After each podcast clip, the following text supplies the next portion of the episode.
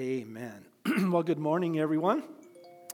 I'm going to get set up here while I ask Does anybody need a Bible? If you do, raise your hand, and looks like Dan will bring you a Bible. We do believe that the Word is powerful and effective, and if you follow along as I teach today, that um, this will be more beneficial to you. I'm not sure what's going on with my slides here. Um, I may have to have one of the guides come fix this for me but we'll get that situated. Um, if you follow along with the message, it will help retain. And then we do believe, as I said, it's, it's always important that you have the Word of God in your hands. Thank you, sir. So, how are you all doing? Are you guys with me here? Yeah, okay, I see some yeses. I see some, uh, where are we? But uh, I'm excited about today's lesson. Um, we have a lot to cover today.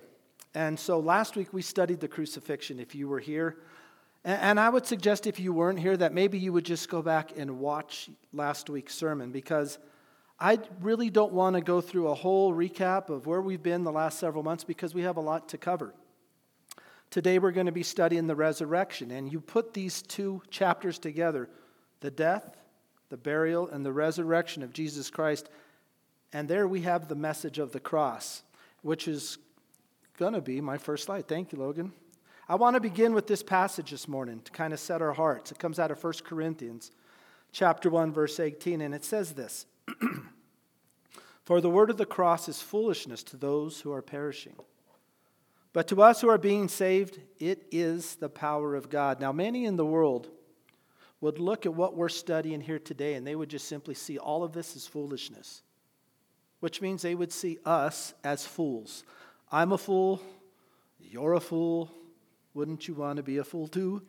It's like that, you know, but what they don't understand is we don't just follow in blind faith, that there are proofs.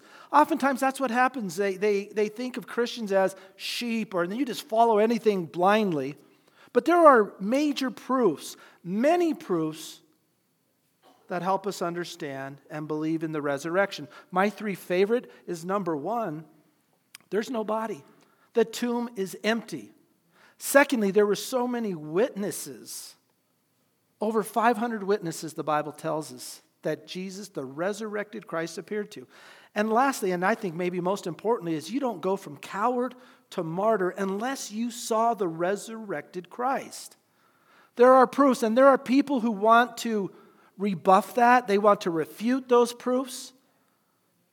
And honestly, I'm not even going to mention them because you could go online, you could look it up, you could do that if you wanted, but they're so ridiculous that they're, in my mind, they're not even worth mentioning. What I want to do today is begin by talking about another fool, a man named Joseph. Now, be turning your Bibles to Luke 23. If you remember, we left off beginning with verse 50. So we're going to finish off Luke 24 today, but we first need to start here because I believe this section goes better with Luke 24.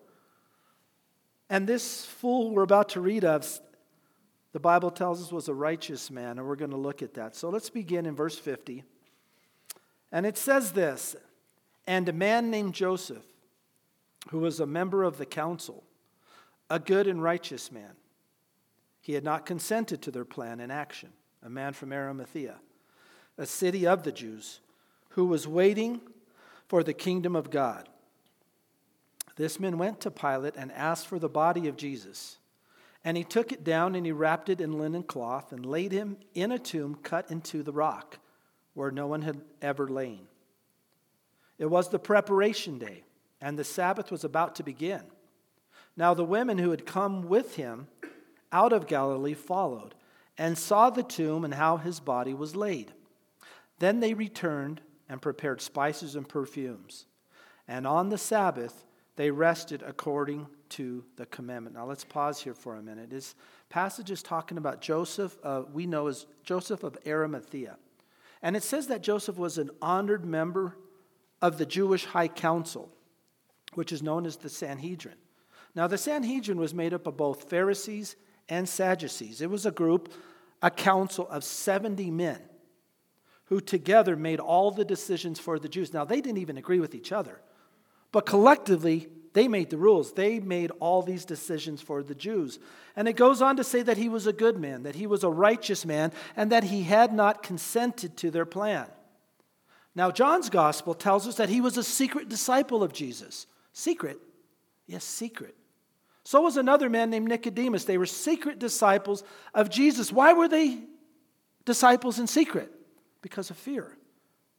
It tells us that they were afraid of the Jews. They were afraid of what the other people of the Sanhedrin would think of them. If in any way you agreed that Jesus was the Messiah, you would get excommunicated. Everything you'd worked your entire life for would be for naught.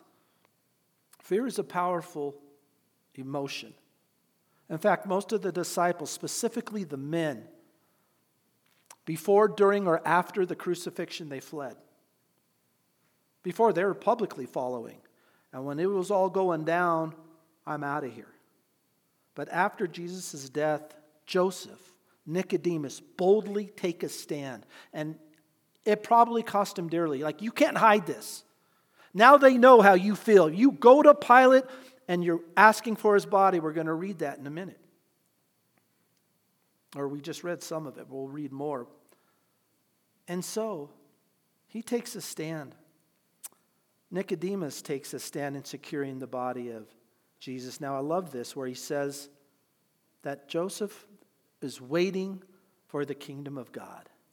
He's waiting for the kingdom of God in that he believed in the promises of God. He knew that God was going to send a Messiah. He knew the scriptures. He knew the Old Testament prophecies that spoke of how the Messiah would come and how the Messiah would die.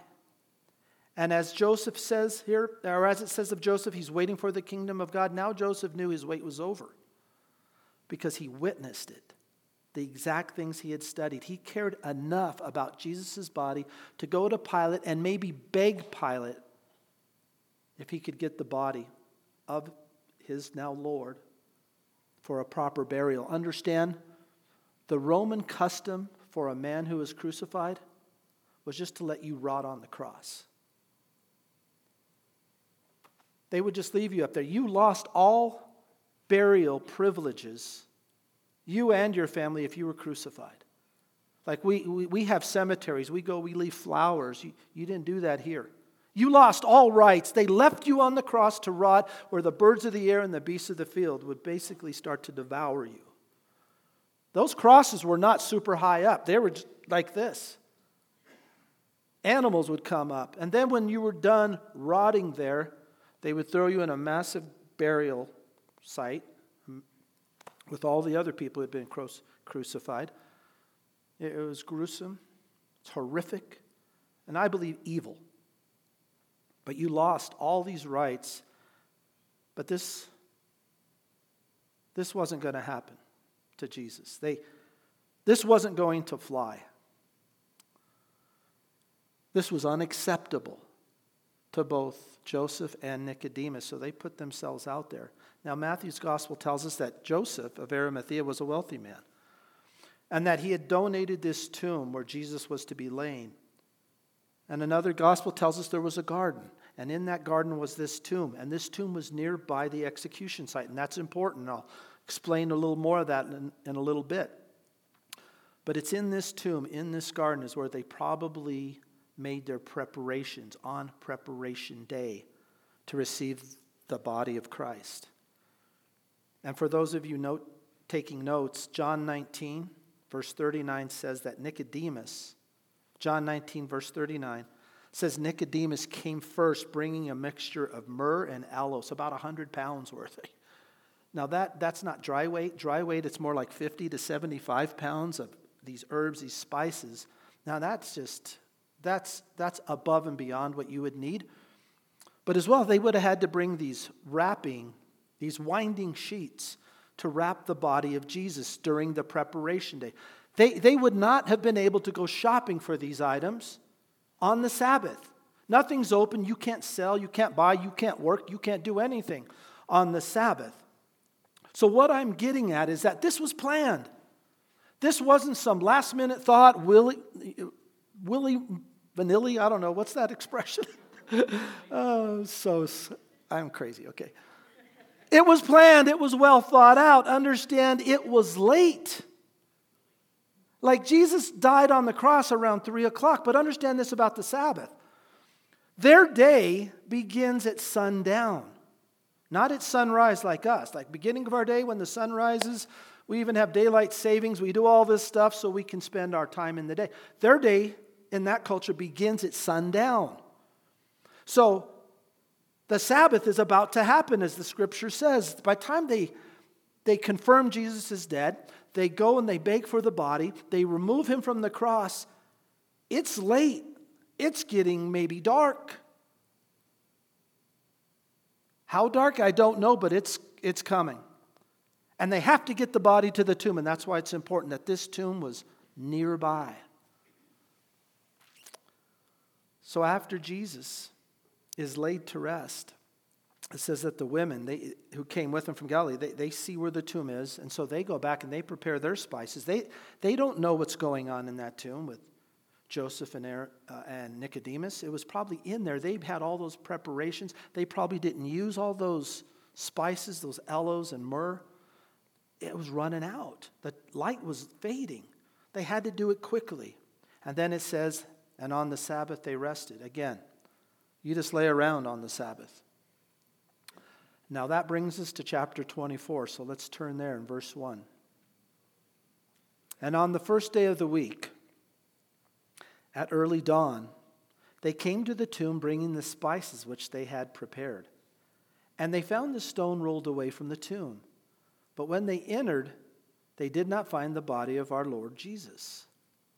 While they were perplexed about this, behold, two men suddenly stood near them in dazzling clothing. And as the women were terrified and bowed their faces to the ground, the men said to them, Why do you seek the living one among the dead? He's not here, but he is risen. Remember how he spoke to you while he was still in Galilee, saying that the Son of Man must be delivered into the hands of sinful men and be crucified, and on the third day rise again. And they remembered his words. And returning from the tomb and reporting all these things to the eleven and to all the rest. And they were Mary Magdalene and Joanna and Mary, the mother of James. Also, the other women were with them, telling these things to the apostles.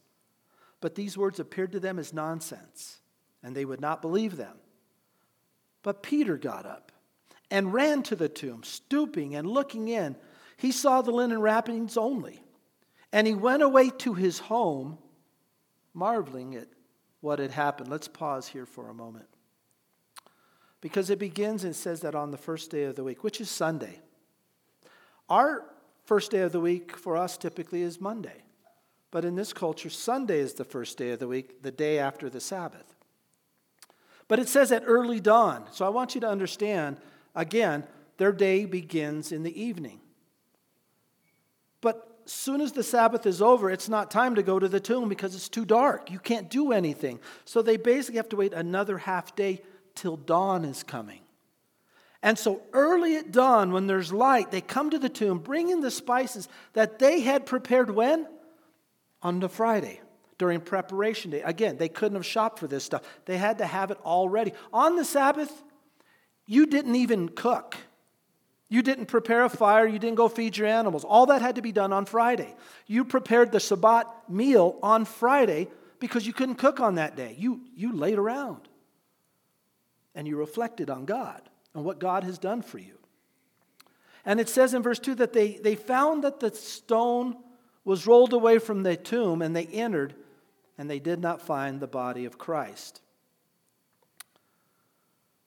What do you think they were expecting to find when they got there and they saw that the stone had been rolled away from the tomb? What were they? Spices in hand. They were expecting to find a body, a dead body. And on the way there, Matthew tells us they didn't even know how they were going to roll away the stone. They're just going in. They fully expected the tomb to be sealed. Uh, like, how are we going to move the stone? I don't know. I don't know. I don't even know if they knew about the guards. I don't know if they knew that the, the, the tomb was stamped with the Roman seal of authority, like even if you get there, it takes someone special to have that seal broken. But church love does funny things to a person. All I know is I'm going, is their mindset. I, I, they were so single minded with one thing that they were blinded to all the other obstacles. And yet, I believe they were completely led by the Spirit of God to be there. Why? To be a messenger, to be a witness for the message He is risen. Now, when they get there, they see that the stone's already been rolled away, and there's no guards. An angelic presence had already did the heavy lifting for them, so to speak. In, in the Gospel of Matthew, verse 20, or chapter 28, verse 2 and 3, it says this And behold, a severe earthquake had occurred, for an angel of the Lord descended from heaven and came and rolled away the stone and sat upon it.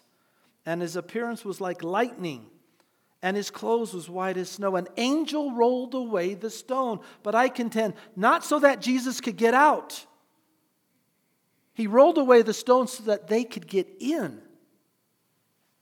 And they go in. And there's nobody. Instead, they encounter two angels in human form. And it scared them. They were afraid. They bowed. And I don't blame them. I would have been afraid too. But there was two angels, it says, in, in human form, but they were dazzling white. Now, I'd realize that many people don't even believe in angels. And there's probably not a person here who could say that I've seen an angel. Well, except for your kids. And some of you are going, no, those are demons. Just kidding. But I'm reminded of a passage that tells us that, reminds us that angels come in different forms. There's a passage that talks about being hospitable to strangers, for some have entertained angels without knowing. Whenever I give or I share something with a homeless person, that goes through my brain. Maybe this is an angel. And so I do it. But these angels are, they have something to say. These angels say, Why do you seek the living, from, the living one from among the dead? And it says that they were perplexed. Of course they would be. So much is happening so quickly, it totally caught them off guard. And in their bewilderment, as they're pondering that question, these angels seem to take on a tone of rebuke as they bring to mind what the Lord had told them. Don't you remember what he spoke to you? How he must be handed into sinful men and be crucified, and on the third day rise again? And they remembered his words. Church, listen. This is why it's so important to gather together as a body of believers so we too can be reminded of Jesus' words and what he said and what he did and how he loved. To be reminded of the promises of God. But there's just like something about our human memory that we we don't get all the time. We, we don't understand it and we don't use it enough. As I taught through the first five books of the Bible at midweek, I know it always astonished me how many times God told Moses to tell the people to remember. Tell your children, dot, dot, dot. Bind these words on the tablet of your heart. Write them on your doorpost. Write them on your forehead. The celebrations and the feast were set up so that the people wouldn't forget what the Lord had done for them and rescuing them from Egypt. Write down these laws in stone. Build this altar here. Build this altar there. Why? So that they would remember. In fact, the whole Sabbath is a time to reflect about all the things that the Lord is doing for you. And it goes on and on. Do a search sometime. I, I challenge you. Do a search. Just get on Google. How many times does the Bible say, remember and do not forget? I did that. Three pages of type scriptures every time it says that. But there's so many more on how to remember. But again, there is something about the human memory that quickly forgets the things we should not forget. And, and it's true for the Bible. In fact, some funny memories I have is my mom used to tell me, Tom, you have a selective memory. You guys ever ever said that to your kids? In fact, my wife is over here, she still says it to me today. Like, did you take out the garbage? Uh, I forgot. Selective memory? Hmm. Did you fix my closet door? I promise I'll fix that tomorrow. it, it's true. But remembering when it comes to God's word isn't passive, it is an action.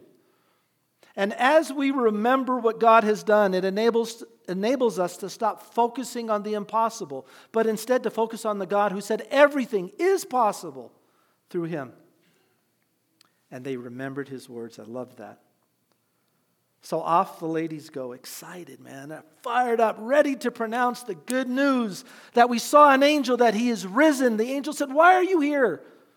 There is nobody. He is risen. They're ready to tell the world, only to encounter unbelief by the men. But these words appeared to them as nonsense, and they would not believe them. Now, I appreciate the fact that the Bible lifts up the faith of women. You see that in all churches.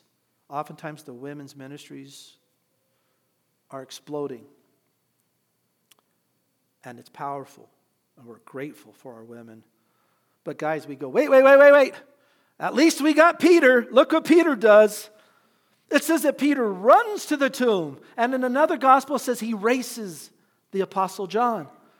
Now, John's younger and John beats him, so he would have wrote that down. That makes sense, right? But when he gets there, it says that Peter stoops down and he looks in only to see the linen wrappings lying there. We're like, come on, Peter, let's go, guys.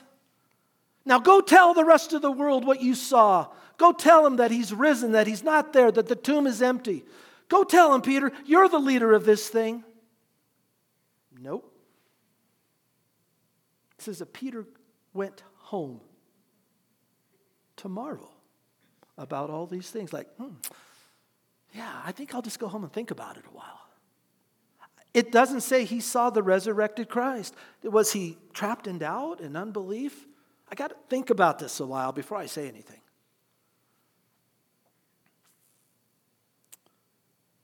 I'm not really sure what's going on there. But yet, if he didn't see the resurrected Christ, maybe I'd have the same reaction. Now, in verse 13, it says this And behold, two of them were going that very day to a village named Emmaus, which is about seven miles from Jerusalem. And they were talking with each other all about the things which had taken place. While they were talking and discussing, Jesus himself approached and began traveling with them, but their eyes were prevented from recognizing him. And he said to them, What are these words that you are exchanging with one another as you are walking? And they stood still, looking sad. One of them, named Cleopas, answered and said to him, Are you the only one visiting Jerusalem and unaware of the things which have happened here in these days? And he said to him, What things? And they said to him, The things about Jesus the Nazarene who was a prophet, mighty indeed, and word, and in the sight of God and all the people, and how the chief priest and our rulers delivered him to the sentence of death and crucified him. But we were hoping that he was he who was going to redeem Israel. Indeed, besides all this, it is the third day since these things have happened. But also, some women among us amazed us. When they went when they were at the tomb early in the morning, they did not find his body. They came saying they had also that, that they had also seen a vision of angels who said that he was alive. Some of those who were with us met or went to the tomb and found it exactly as the women also had said, but him we did not see. And he said to them, O foolish men, and slow of heart to believe in all that the prophets have spoken. Was it not necessary for the Christ to suffer these things and to enter into his glory? Then, beginning with Moses and with all the prophets, he explained to them the things concerning himself in all the scriptures. Let's pause here. Now, it says that these two men are traveling that very day to this village named Emmaus, probably their hometown, about seven miles away. And they're walking with each other, talking about all the things that had just taken place over the last really week. Because many people came for the triumphal entry, which we call a week, or, a week ago. Jesus was being praised, and palms were going down, and their coats, and hail, here comes the king. And they're talking about all these things, and while they're discussing it, it says that Jesus approached them and he began traveling with them. Now, he wasn't cloaked, he wasn't in disguise. It says that their eyes were prevented from recognizing him. This was supernatural, this was divine. And he said, What are these words that you guys are talking about on the road here? And they stop. They stood still and, and, and they look sad. There's emotion here. They're stunned. They've probably been talking about things on and off, and their perspective of what they saw, and everyone will see it differently. But together it builds a fuller picture. And looking sad, one of them with the name, Cleopas, answers him and he's like, From what rock did you just crawl from under? like, are you the only person on the planet that does not know what's been going on here? And Jesus goes, What things? I mean, it is kind of funny, but I, I, Jesus is so patient with us. He knew what things had happened to him, but he wanted to hear it from them. He wants to hear from us. He wants to, what are the people saying? What is their perspective on what happened? He wants to hear from us. He wants to know how we're feeling and what we saw and the emotion and how we love him and what our hopes and dreams were for him. So patient. And they say the things about this Jesus the Nazarene, this mighty prophet indeed. But our leaders put him to death. However, we heard some amazing news from our women who went to the tomb and found it empty, and they saw a vision of angels who said, He is risen. And then he says, You foolish men, you are slow of heart to believe. Now, these men were disciples of Jesus.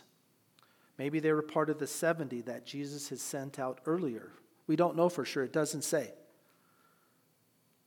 But they had heard of the resurrection from the ladies, it says, and their hearts were so full of sadness that they were slow to believe it.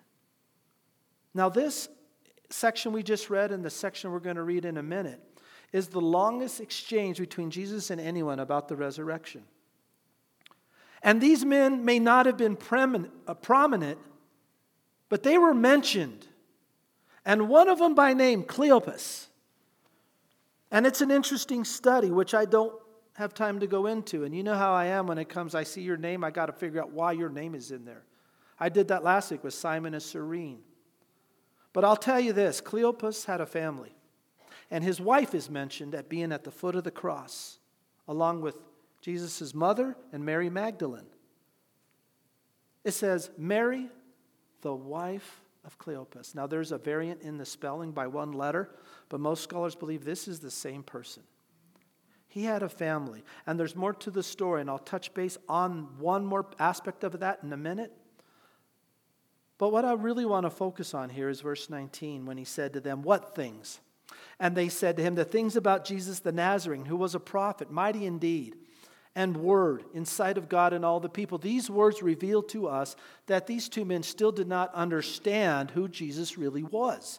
To him, to them, he was a mighty prophet. Amen. But they still didn't see him as Messiah and the Son of God. So often we can know all about Jesus and what he has done, and yet fail to see him as he truly is. We fail to call upon him.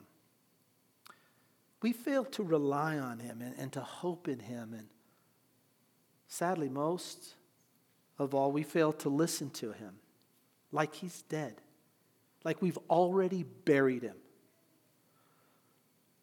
We have hope for our struggle or a trial that we're going through, and sometimes our hope dies with Jesus. When Jesus died, we, have already buried him. Now, we may never say that, but we got to be careful because sometimes actions speak louder than words. In verse 28, it goes on and it says, And they approached the village where they were going, and he acted as though he were going farther. But they urged him, saying, Stay with us, for it is getting toward evening, and the day is now nearly over. So he went to stay with them.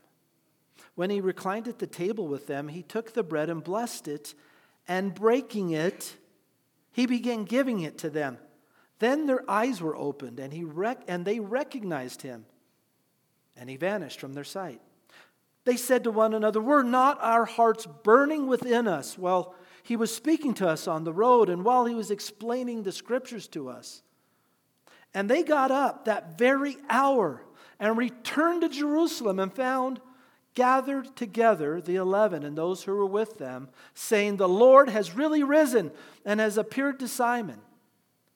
They began to relate their experiences on the road and how he was recognized by them in the breaking of the bread. While they were telling these things, he himself stood in their midst and said to them, Peace be to you. But they were startled and frightened and thought they were seeing a spirit.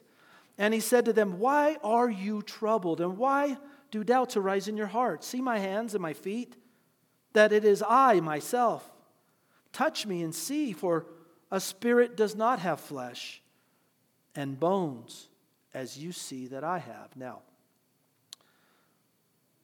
Verse 28 is interesting because it says, And they approached the village where they were going, and he acted as though he were going farther. But they urged him, saying, Stay with us, for it's getting toward evening, and the day is now over. So he went in to stay with him. Now, I like this. I like this. Jesus acted as though he were going farther. That's interesting to me. Why does it appear that Jesus is playing games with these two? Like, first you don't see me, now you do.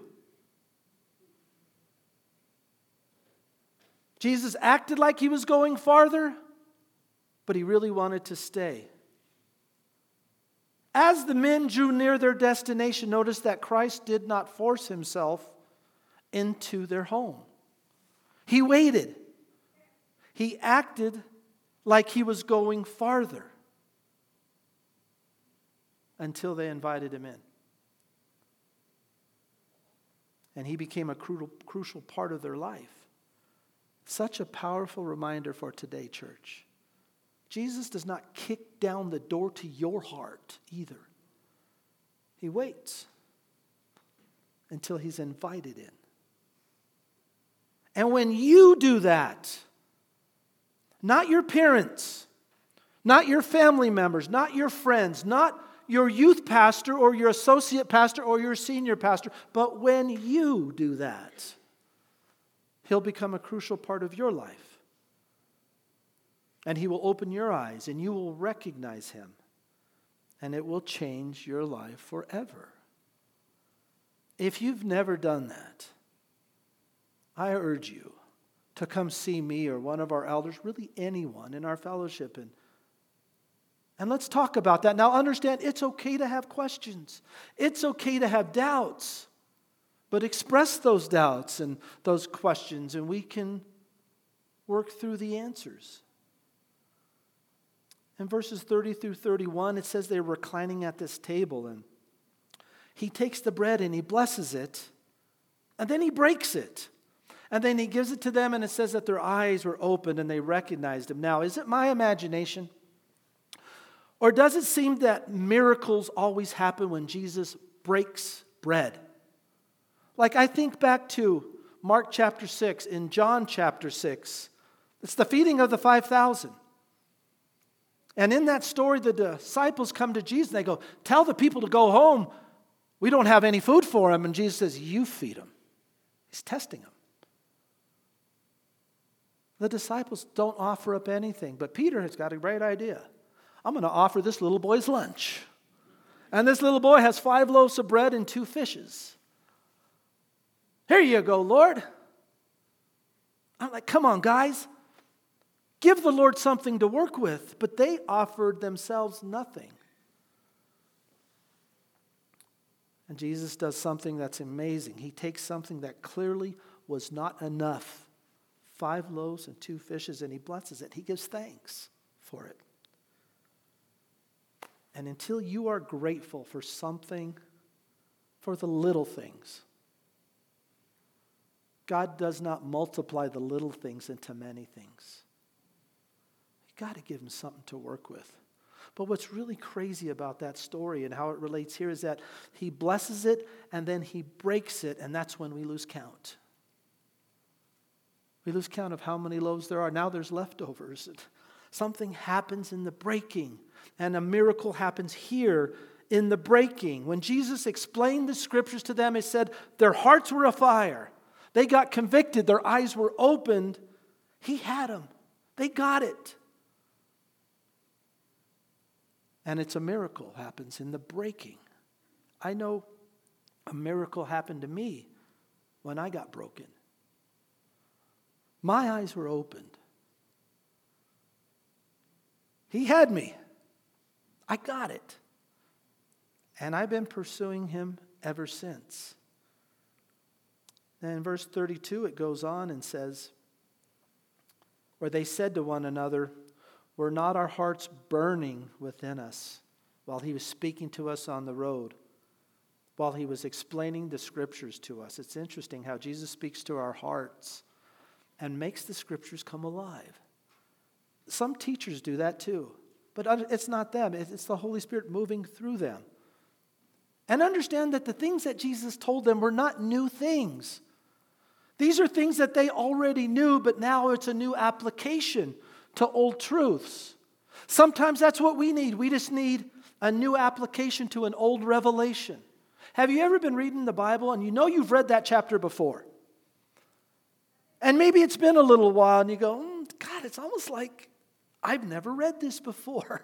That's what I'm talking about. The Holy Spirit opens your minds you, as you grow. If God could give you everything He has for you right now, day one, your head would explode. As you grow, the Lord reveals truths and it goes on to say that they returned to Jerusalem that very hour. Like they see the Christ. They just got home. It's late, it's dark. You don't travel at night, but these guys go back to Jerusalem. It's at that very hour. And it says they find the 11 gathered there and they begin to relate their experiences on the road and how our hearts were burning and the emotion and everything that's happened. And man, it just came alive to us when he spoke. And then this miracle happened and he vanishes. And I got to tell you. And then it says this verse that I just don't understand. It says, Then they, they say, He has really risen and he has appeared to Simon. I've read this story many times, probably so have you. And I guess, like you, we've all assumed that he's talking about Simon Peter. He has really risen, he's appeared to Simon. Simon Peter. But last I remember, Simon went home. Jesus had not appeared to him. So I, I don't know what to do with this verse. And this is speculation as I studied out Cleopas. He had a wife, Mary, who was at the foot of the cross, and it's interesting to know that tradition shows us, tells us they had several sons, and one of them was named Simon. Again, I'm just saying, some theologians believe that maybe the other person on the road to Emmaus was his son, Simon. And it makes sense to me that if you're traveling back from being away, you're traveling back to your hometown, you'd be traveling with your family. I don't know. I'm just just throwing it out there for you to think about. I just don't know what to do with that verse. Now, in verses 36 through 39, it talks about how while they were saying these things, Jesus appears and says, Peace be to you. But they're startled, they're frightened, and they thought they were seeing a ghost. And he says, Why are you troubled? Why, why do you have doubts in your hearts? Look at my hands. Look at my feet. I, I'm here for real. I'm not a ghost. This is a physical resurrection. He wanted to prove to his followers that he's really been resurrected, not just stand in their presence. He wanted them to see the wounds. And he wanted to eat before them to help them understand ghosts don't eat. This is a physical resurrection. Look at verse 40. And when he had said this, he showed them his hands and his feet while they still could not believe it because of their joy and amazement. Now, wait, you couldn't believe because you were freaked out and sad and remorse. Now you can't believe it because you're so happy and amazed. He said to them, Have you anything to eat? Here, quick, give me something to eat to let you know. Quit focusing on me being a spirit. And they gave him a piece of broiled fish, and he took it and ate him. Verse 44 Now he said to them, These are my words, which I spoke to you while I was still with you. All the things that were written about me in the law of Moses and the prophets and the Psalms must be fulfilled. All I could think about, church, when I read that passage is where is the sign up sheet for that Bible study, right?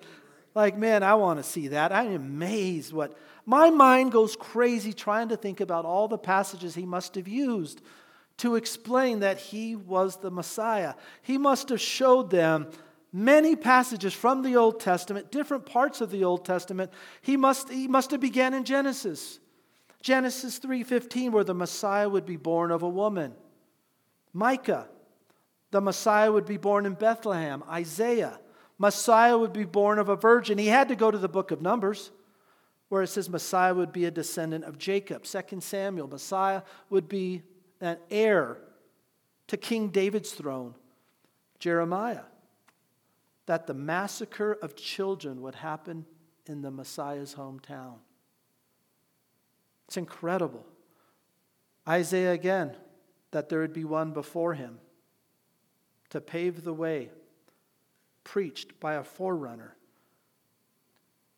My mind goes nuts trying to figure out all the things he would have said, but one thing I know for sure I know, we know, that he definitely spoke of Isaiah 53 and Isaiah 61. For these are the passages where it says, the Messiah must suffer and die and rise again on the third day. He says that in the passages we've read.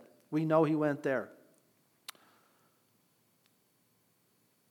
I printed out some sheets for you to have if you like on the way out. They're at the information counter. 47 Old Testament verses about Jesus as the Messiah. It's so cool. But Jesus was showing his followers these are the facts. These are the facts written down about me before I was born through the Old Testament about the Messiah. And I love this next verse, verse 45.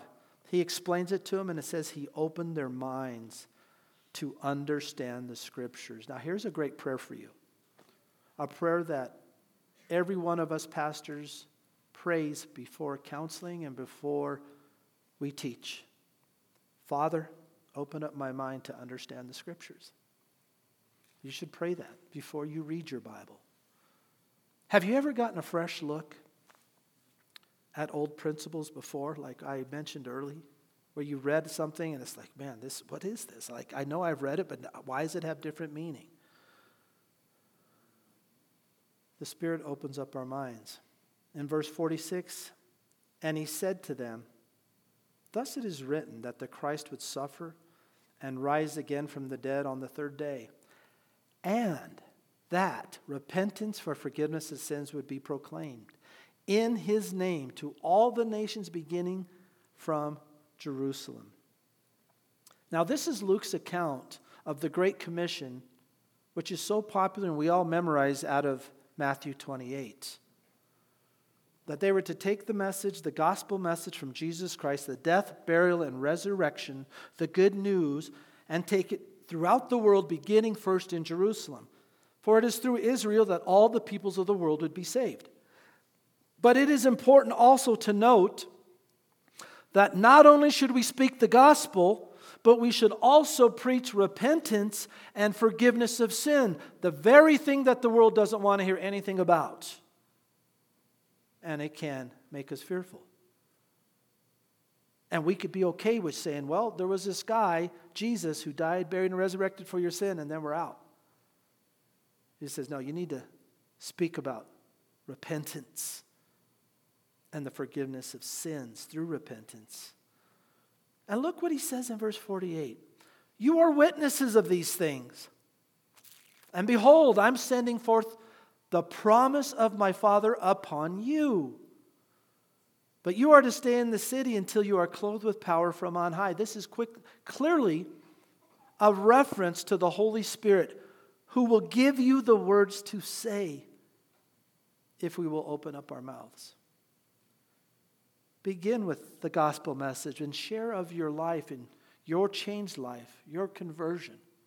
And let the Holy Spirit do his thing. Give the Lord something to work with. Give him the loaf and the fish and see if he doesn't multiply it. The Holy Spirit helps us in evangelism, evangelism, but he also helps us in speaking repentance. Now, verse 50, it says, And they led them, and he led them out as far as Bethany. And he lifted up his hands and he blessed them. While he was blessing them, he parted for them, from them and was carried up to heaven. And they, after worshiping him, returned to Jerusalem with great joy. And they were and, and were continual, continuing, continually in the temple praising God. It's amazing. The last thing our Lord did was to bless the people through his words. And the first thing they did was to worship him. Jesus set their hearts on fire with his blessings and his words, and they worship him. And, and these things always go together. He not only opened up their lips to witness, but he opened up their mouths to worship and praise. Now, when we come to church as observers and not try to get out of our own heads, about what people are thinking, how they look at me, how I sound, then I think we can miss some spiritual blessing that the Lord may want to give you. My daughter has Down syndrome. She's over here. You've all seen her. You see her worship. She dances in the aisle. We let her go. We let her do her thing. And so often you come up to us afterwards and go, Man, I wish I could be like that. Just not worry, just free to praise and worship. Yes, it's a blessing to us. And we feel blessed through her worship. Jesus lifted up his hands and blessed them. Now, some of you are going to feel very uncomfortable right here. This is going to make you feel, uh, well, listen, me too. I came from a very conservative church background, and we would never do this. Just, there's no way. But I remember the very first time I did. I was at a youth conference. 5,000 youth, youths were there. I was clearly the oldest person there. And I came a little bit late, and the only place to sit was in the very back row of this auditorium, and it was dark, and I'm up against the wall. And this was in Colorado Springs, a New Life Church, and Desperation Band, one of my favorite worship bands, is just killing it. And I'm into it, man, but I'm not doing this. And he stops like he reads my mind and just stops and says, Listen,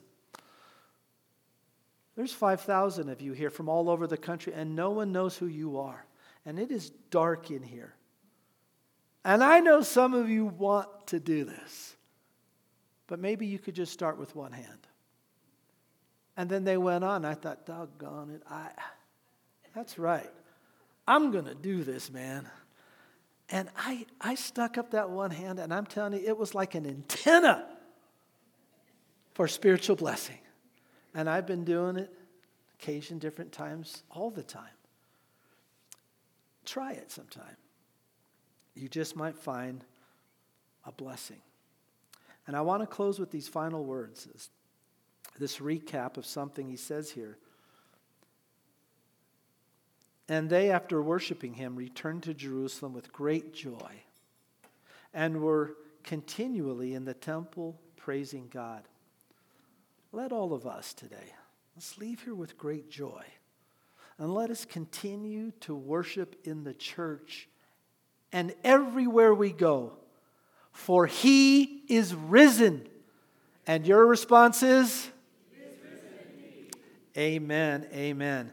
So uh, at the end of every service, we throw up this homework slide and encourage you to have a conversation about the sermon you just heard. To have a conversation, share what God has said in His Word to you. And then next week we start the second book of Luke's books. It continues off right where we left. It continues right where we left off, the book of Acts. That's where we're starting next week. So read Acts 1 every day. And as extra credit, maybe memorize a verse from Acts 1. So let's close with prayer. Our God in heaven, I praise you, and God, just thank you for this time. Thank you, mighty God, for opening our hearts wide and to receive what you have for each and every one of us. Father, I do pray that these words were powerful today, that this is what you said on my heart, and hopefully out of the overflow of what you've been doing to me was, was expressed. Daddy, would you continue to shepherd us and protect us as we go and help us to leave here with great joy, knowing that you, your Son, have risen we praise you, Lord, and thank you. In Jesus I pray. Amen.